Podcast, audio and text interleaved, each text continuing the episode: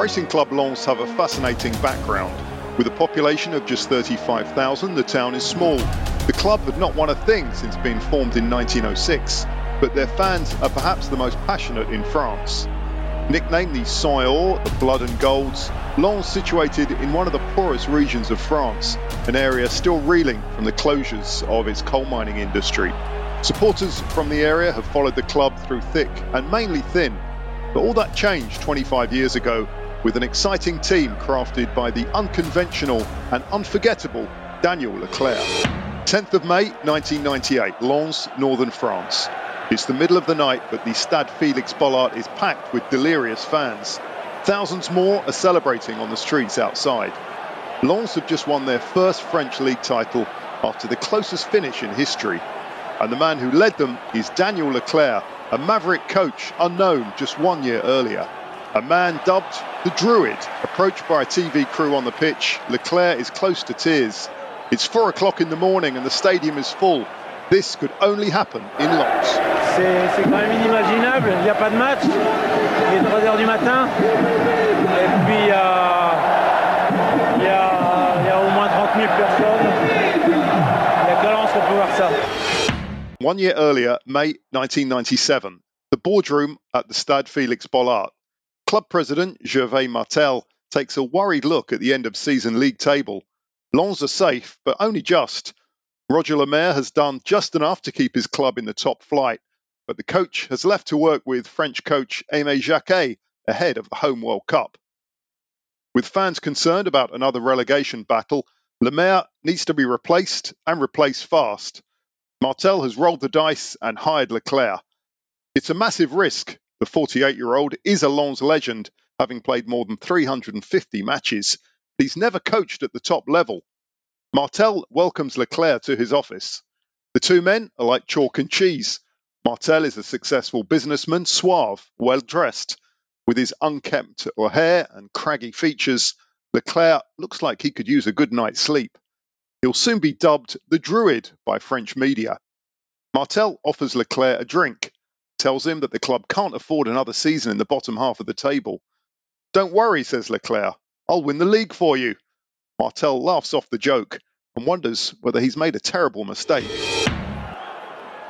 The 1997 98 season started well, a 3 0 victory against 1996 champions Auxerre, briefly putting the Blood and Gold's top.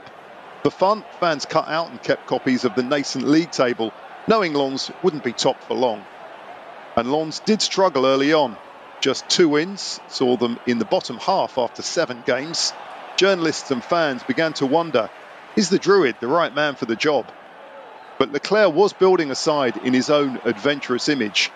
Captain Jean Guy Wallemme and Fred Déhu were rocks at the back. Cameroonian Marc Vivien Foé emerged as a powerful force in midfield. Lens pulled off the coup by signing the Czech star Vladimir Smicer after Euro 96. On taking the job, Leclerc begged Martel to buy the talented but unpredictable Stéphane Ziani from Bordeaux. Then there was the shaggy haired cult star Tony Vairelles, at times unstoppable on the flanks. And of course, every team needs goals. Martel's summer signing of Yugoslav striker Anton Drobnjak would prove a masterstroke. A virtual unknown before his appointment, Leclerc burst onto the scene with a swashbuckling style that won fans across France. This in an era of defensive tactics. The Druid, truly a maverick. The 15th of November 1997, Stade Félix Bollaert. Under a huge thunderstorm, Lens host Caen in one of the craziest games in French league history. Drobnjak had scored an August hat trick in a famous 3 2 win at Marseille. He repeated the feat against Caen in a memorable first 22 minutes. Lens went 4 0 ahead, and the drenched fans were ecstatic. But at half time, players were surprised. An angry looking Leclerc came into the dressing room. Don't you dare lose me this match, he screamed.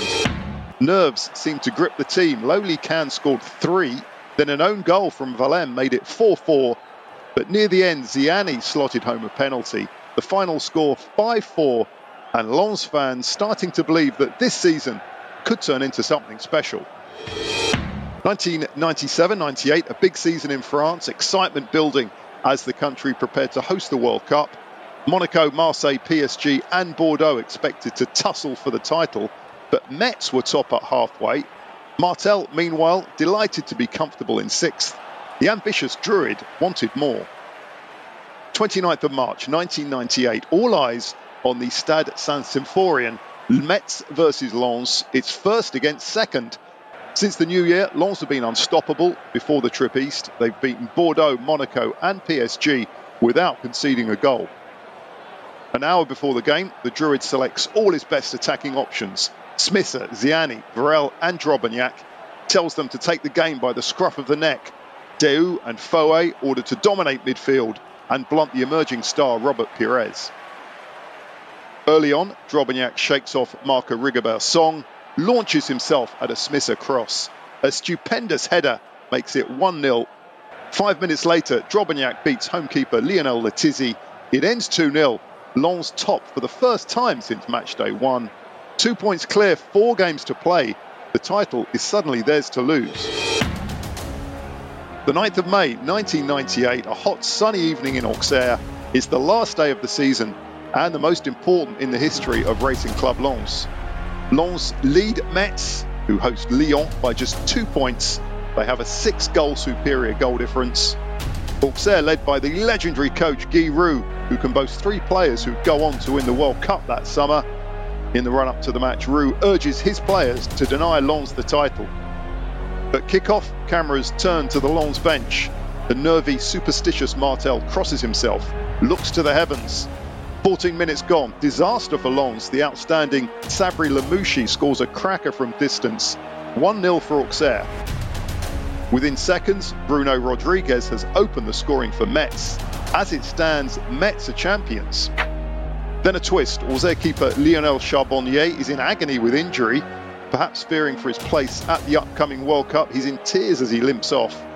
The tension palpable at the Stade l'Abbé Deschamps. Lens need a goal.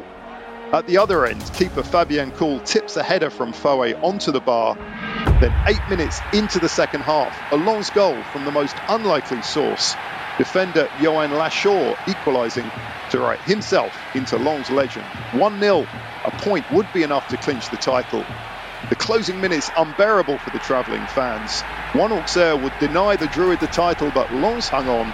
Wild celebrations at the end as the Blood and Golds clinch the title on goal difference. Celebrating with the Druid and his players, and overcome Martel is live on TV. He sends a message to Lens fans back in the north. Get ready for us, we're coming home. And get ready they did. Celebrations running through the night and the next day.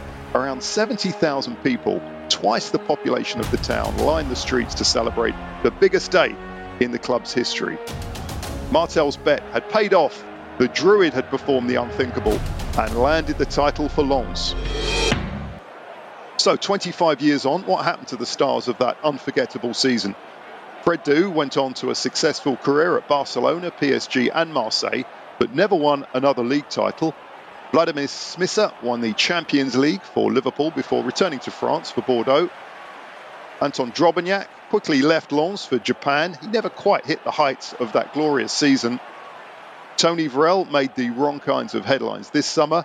He was sentenced to prison after a violent incident outside a Nancy nightclub.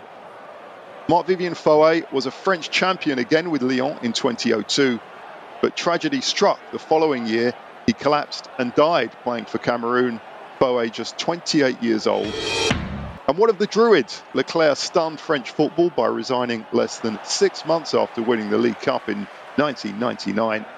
Fitting his enigmatic reputation, never again did he coach at the top level.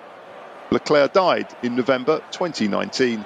He was living on the Caribbean island of Martinique, doing what he loved best coaching kids to play with flair and passion, and just maybe write a little piece of their own football history.